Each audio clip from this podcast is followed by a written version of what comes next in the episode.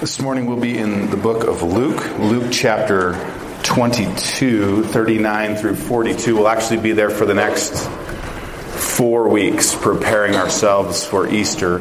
Luke 22, 39 through 42, if you want to get there. We'll be there in a few minutes.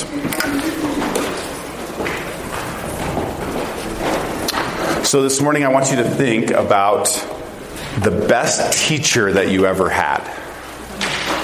Okay? Maybe it was in elementary school. Maybe it was a professor in college. Maybe it was a ski instructor up on the mountain. Uh, maybe it was a mentor or a coach. Get somebody in mind that you say, best teacher ever. For me, it was Miss Rotschafer. She, she was my fifth grade teacher. Uh, she challenged me. She she never let me kind of get away with things. She always held me to a very high standard. She always told me I needed to give a little more effort. And she had this line. She always said this to me You can do it better, Brian. You can do it better, Brian. And all these years later, I look back on Miss Rotschafer and her words to me, and, and I think about those words. You can do it better, Brian. See, um, what's interesting about Miss Rotschafer, and maybe what's interesting about um, the person you have in mind, is probably not that they just taught you something intellectually. It's probably that they were formative in who you are now. It's probably that they, they came to your life, they challenged you, they encouraged you in a way uh, that you maybe never had seen before, a light you had never seen yourself in before. And that teacher, they called you up to something more, and you didn't just learn something in your mind, you learned something in your heart, and you learned something in your life. And in this series, Jesus in the Garden, Prayer in the Garden, we want to look at the ultimate teacher of prayer, Jesus. And I think to some of us, he would lean in and say this You can do it better. Um, I, am not going to make you raise your hands, but if I did, and, and I said, How many of you wish your prayer life was a little bit better? I bet a lot of hands would go up in the air, right? Uh, my hand would go up in the air, okay? And I'm your pastor. I get paid for this, right? I get paid to pray. So, but I wish my prayer life was better. And that's what we're going to be focusing in on in this series. We're going to be focusing in on the ultimate teacher, Jesus, and what can we learn from him in terms of prayer. For the next four weeks leading up to Easter, we're going to study this very short prayer in the Garden of Gethsemane up on the Mount of Olives. And we'll see that throughout this teaching, Jesus was a man of prayer. He knows everything that we need to know about prayer. He is the ultimate teacher of prayer. So my request as we get into this series is that we would be good students Okay? We want to learn from the teacher, and my request would be that we would all be good students, that we wouldn't lean out, that we would lean into this teaching, that we'd maybe um, there's study questions on the back of your bulletin every single week that maybe you'd lean into those for the first time. Maybe you'd lean into some habits and patterns that you haven't done before but that this wouldn't just be head knowledge. This wouldn't just be like trigonometry which i never used again after i studied it okay? It wouldn't be like that but that it would be something applicable to our life that we would lean in as good students. Because I, I, I don't know about you but i want to do it better I want to hear the voice of God. Luke 22, 39 through 42. Jesus went out as usual to the Mount of Olives. Specifically, uh, on the Mount of Olives, he went to the Garden of Gethsemane. We know from other um, accounts of this moment. And his disciples followed him. On reaching the place, he said to them, Pray that you will not fall into temptation. And he withdrew about a stone's throw beyond them, knelt down, and prayed, Father, if you are willing, take this cup from me, yet not my will, but yours be done. So, what if you knew that tomorrow the world was going to collapse around you? What if you knew that you had a little time left to maybe even be alive? Maybe you got the phone call from the doctor saying you got a week. What if you knew that in those final days that everyone couldn't really handle what you were going to go through and you, you just knew that they were all going to leave you? And that you were going to be utterly alone as you breathed your last breath and died. What if you knew that about this upcoming week? Or maybe you've had some, some days that felt like that in your life. Maybe you've had some days where you felt like the sun wouldn't shine, that everything is falling apart, and that you couldn't take another step. And here's the encouragement this morning Jesus has been there. He's been there.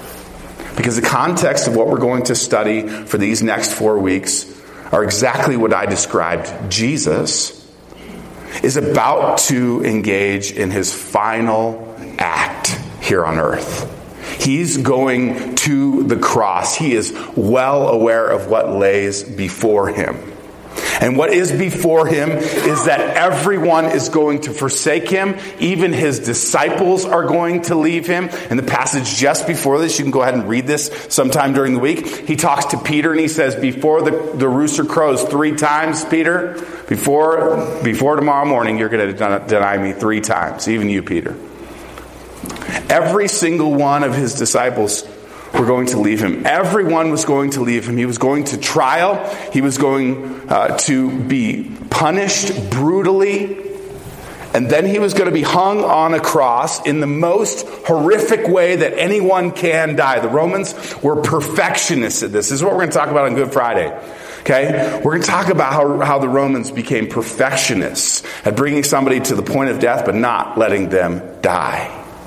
And Jesus knows that this is going to happen. He even knows, I, I, think deeply within his soul, he knows that even the Father himself is going to turn his back on him. We're going to study this in the red letters of Jesus. How Jesus cries out to God, Why have you forsaken me? And instead of giving up, instead of throwing in the towel, instead of becoming angry, instead of blaming others, I don't know about you, but when I go through tough times, those are some things that I like to do. I like to blame somebody, throw in the towel, call it a day. Instead of that, this is what Jesus does. He has a painfully, brutally honest conversation, and we call that prayer. So Jesus went out as usual to the Mount of Olives. This is how it begins. Jesus went out as usual to the Mount of Olives. So trigonometry did not serve me well, but Greek actually does from time to time. And there's this cool little phrase in here, the moment that Greek actually matters. Um, there's this phrase, as usual. And the word here is really important for us to lean into. The word here is ethos. It's ethos in Greek. And so it's been translated as usual, or in other translations, it might be, it might say, as was his habit. But if you think about this word ethos, think about ethos, okay? Ethos, we get the word what? Ethnicity, ethnic, right? It, speaks to um, kind of our, our family lineage, our heritage. It connects us uh, to who we are. And so it, it, says this Jesus, in this moment of, of deep desperation, of knowing what's coming, he goes out as was his ethos, as was it was what, what he was, who he was. This is the first thing that we can learn about Jesus when we're, th- when we're talking about prayer. He was a man of prayer. Um, before he selected his disciples, he spent the entire night praying. It, it, there's a whole pile of passages. You'll read some of those if you um, do the study questions on the back. He often withdrew to lonely places to pray. The disciples at one point come to Jesus and say, Teach us how to pray. And so Jesus teaches the Lord's Prayer, which most of us probably, even if you haven't been to church, you know this one. Our Father in heaven, hallowed be your name. You know this one, right? In the midst of his busyness, Jesus always found time to pray, to seek out his Father. It was his ethos. It was, it was his habit. It was, it was not unusual. Jesus went out as usual, it says. See, prayer wasn't what Jesus did. It was who he was. It was who he was. It was his ethos. He, he couldn't not pray because it was tied to who he was.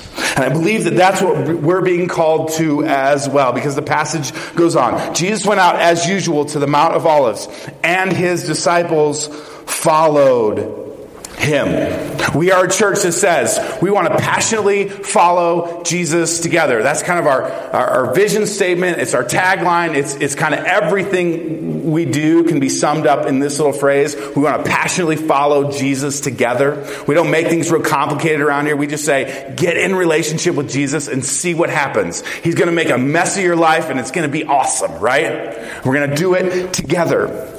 And in this little passage, Jesus goes out as was his habit, and then he invites those who follow him to come with him. And his disciples followed him.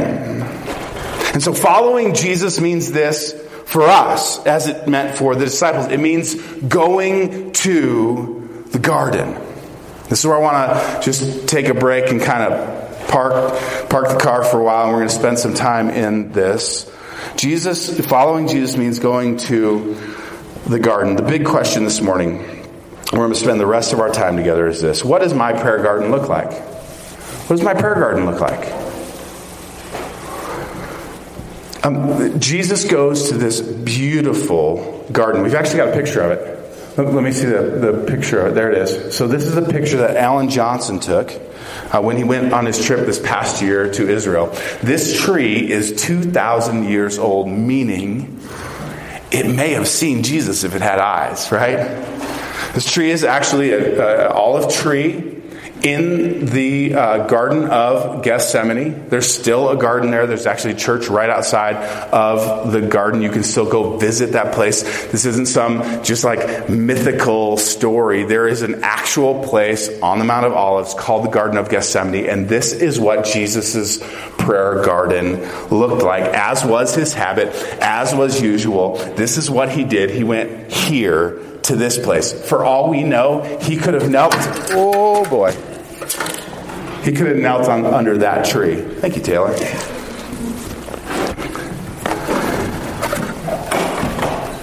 And so the big question for us should be if that's what Jesus' garden looks like and it looks pretty good, what does our prayer garden look like?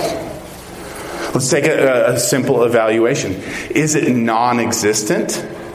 Right? Maybe your prayer life is kind of like non existent. You're like, nah, I don't pray. I pray that one prayer when things are going bad and it goes, help. That's the one I do. Maybe so. Maybe it's non-existent except for when things are really going bad. Um, maybe for some of us in the room, uh, it's overgrown with weeds. Right in the picture here, you can see beautiful flowers and blooms, and it's very well manicured and taken care of. But maybe you would say, "Man, Pastor Brian, if we sat down and we talked about prayer, it might be overgrown because I haven't been in there in a while." Right? I haven't tended to it. it. It hasn't been my habit. I mean, I know it was Jesus' habit, but it's maybe been overlooked for a while. Is it rarely visited? Like you've got this beautiful garden, this place that you, you go, man, I should go visit that more often. Um, it, or is it vibrant? And is it growing? Is it full of flowers? Is it full of blooms? Now, as you take that evaluation, I just want to reiterate we can do better. We can do better, church. And so I want to give us some tangible ways, some tangible things to think about about how we can cultivate our prayer garden, how we can grow a prayer garden. First, um, we need to find fertile soil. We need to find fertile soil. I've been reading a pile of prayer books preparing for this series. Well, one of them is Bill Hybels' book, Too Busy Not to Pray.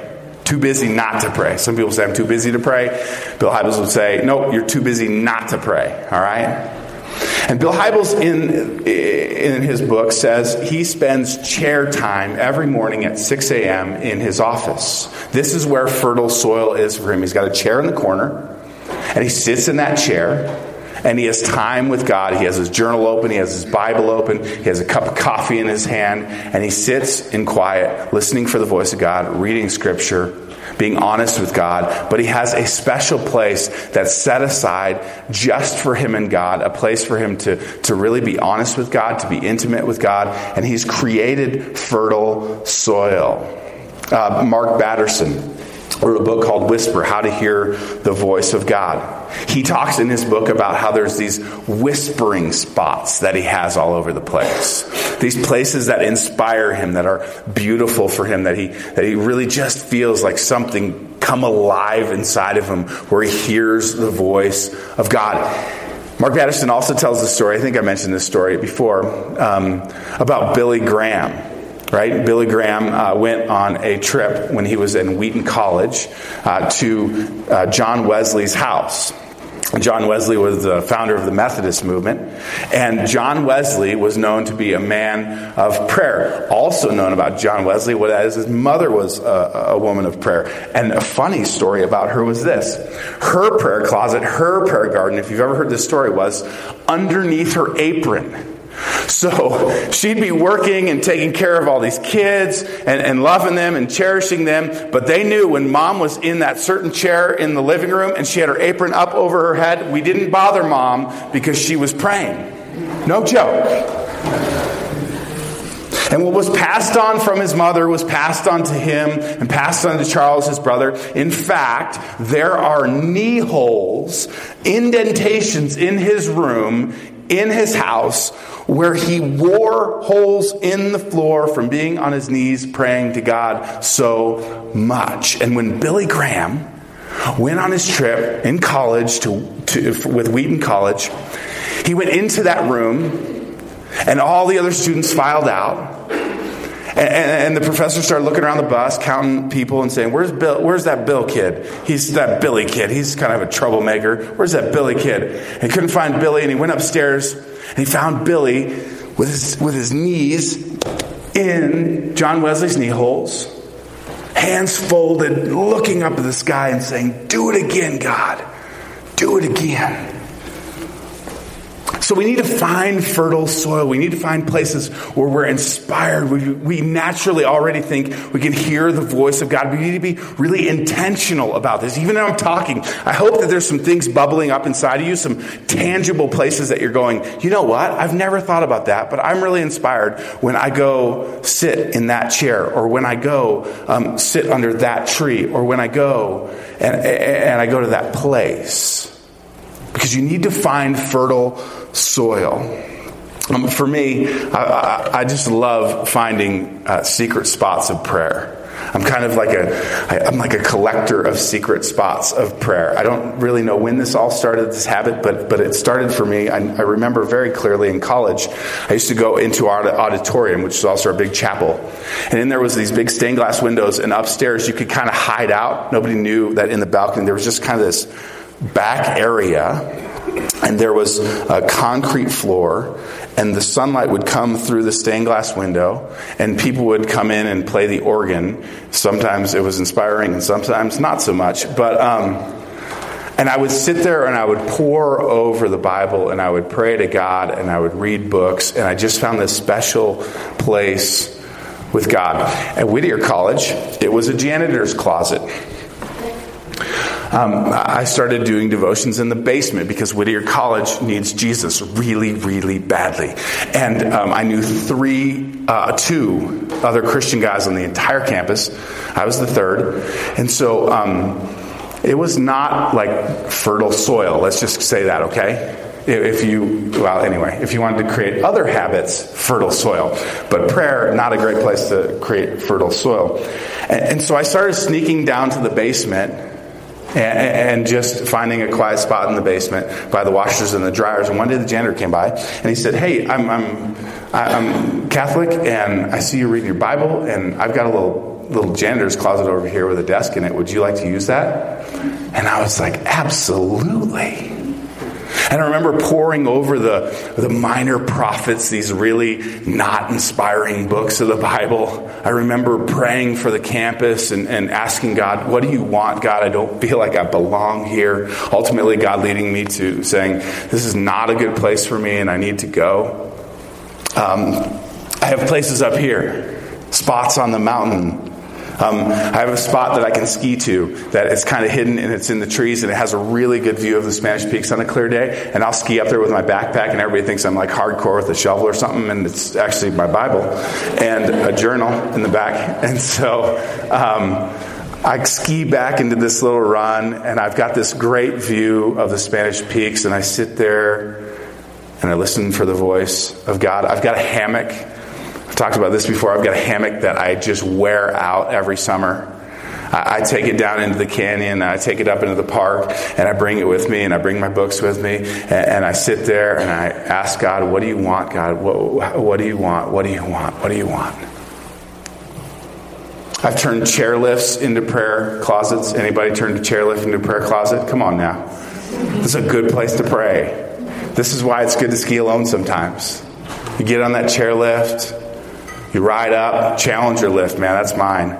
I ride up Challenger lift and I get up there, I can see back into the Madison range and I'm just blown away by God. So, what speaks to you? what already sort of feels like a prayer garden for you, a comfy spot in your house with a view, a place on the mountain, a place that nobody knows about, this secret place where you can go to find intimacy, love, conversation with your Father. You need to find fertile soil. I'm telling you, for some of you, this could be transformational for you to think about for you to think about a, a place that's just your place to go and to be with God. Whatever that is, whatever's coming to mind, just please don't don't run past that. Journal it down, jot it down, make a note of it, think about it, pray about it. You need to find fertile soil. Number two, um, you need to check in regularly. So it was Jesus' habit. He did it as usual, right? Um, so, so a lot of times when we have these conversations about prayer, some of you say to me, "Well, how much should I do it, Pastor Brian?" Dude, I don't have an answer for you, honestly. I mean, maybe it's morning and evening.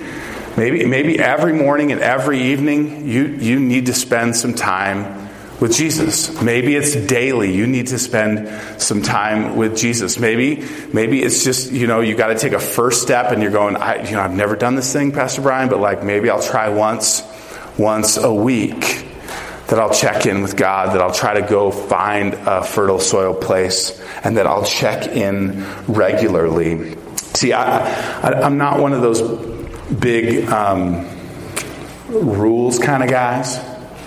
Like, if you want simple answers from me eh, on these kind of things, I want to say to you listen, you need to talk to Jesus about that.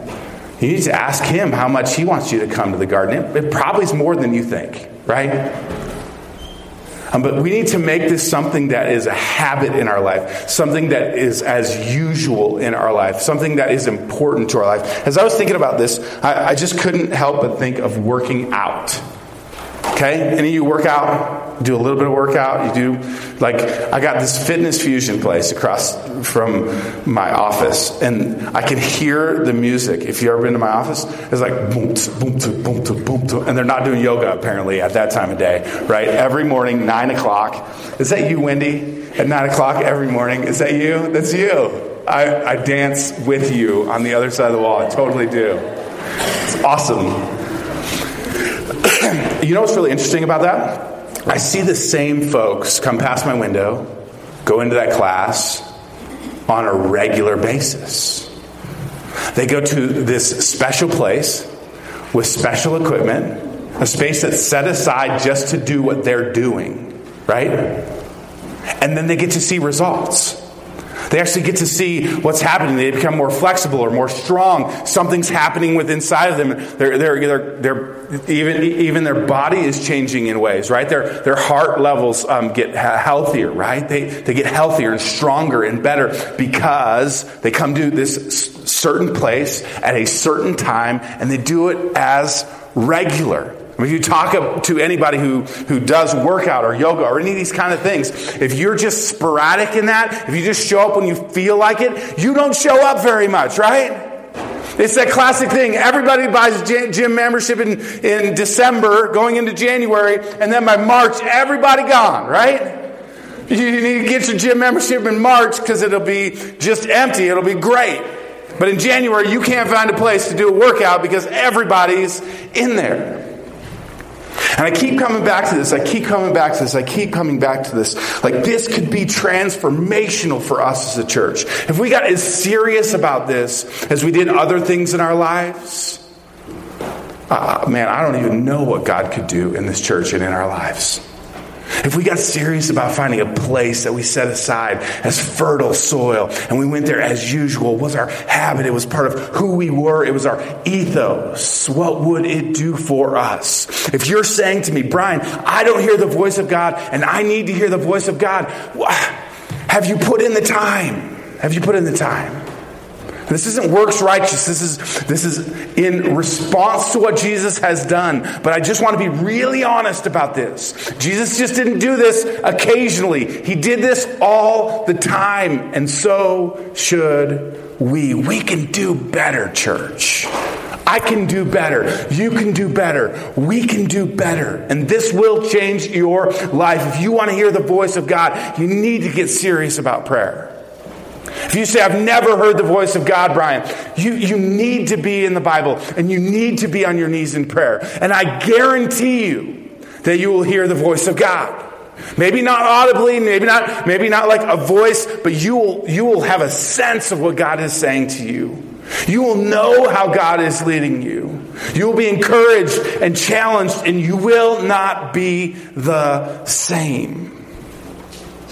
And so I want to finish with this. I want to finish by just saying, I want you to make a commitment to this. And, and here's the deal it's March, and April 1 is Easter, okay? And what I want you to do today, and maybe you do it right now during the next song. Eh, the next song's kind of fun, so you won't have time. But um, maybe after the service today, or at some point this week, can I just ask you to really thoughtfully think through write down, make some commitments to one, finding a prayer garden. If you don't have a prayer garden, go find yourself a prayer garden somewhere that inspires you, that you can go to, where you just know you're going to hear from God. And two, can you commit to going there regularly? Can you say, you know what? I'm coming Monday, Wednesday, Friday, Jesus. I'm putting it on my iPhone right now. And people are going to ask, what are you doing from 6 to 7 on Monday, Wednesday, Friday? And you say, I have a meeting with somebody. He's very important, more important than you. And they're like, who? And you're like, don't worry about it. It's a secret. It's my, it's my secret. I get to go to hang out with him, right? Make a commitment to this. And if you do, it's going to feel like springtime. It's going to feel like springtime. Um, God, God's going to come to life for you in a way that you, you never knew He existed. You never knew that He could speak to you. If you commit to this, it's going to transform your life. There are going to be blossoms that come and grow out of that garden that you didn't even know about. Things about yourself that you didn't even know about yourself. Areas where you need to grow that you did not know that you needed to grow. And God is going to make something beautiful something beautiful out of your life. And so I want you to be encouraged. Take this challenge, make this commitment, find a prayer garden, and then check in regularly with God. I'll end with this, and I want the worship team to come on up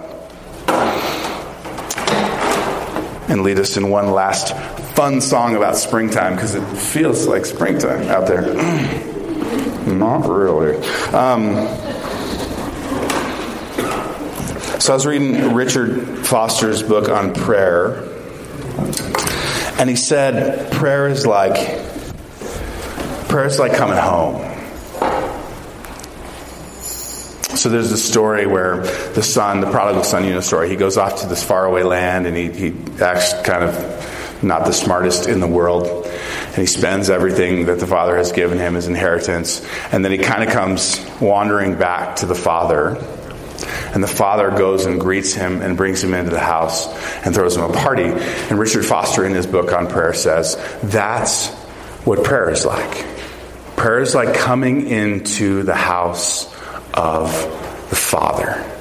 That He invites you in to have a conversation with you, to bring you in out of the cold, to get you away from all that sin and junk in your life that's been distracting you from Him, to silence all the voices in your head that are telling you lies.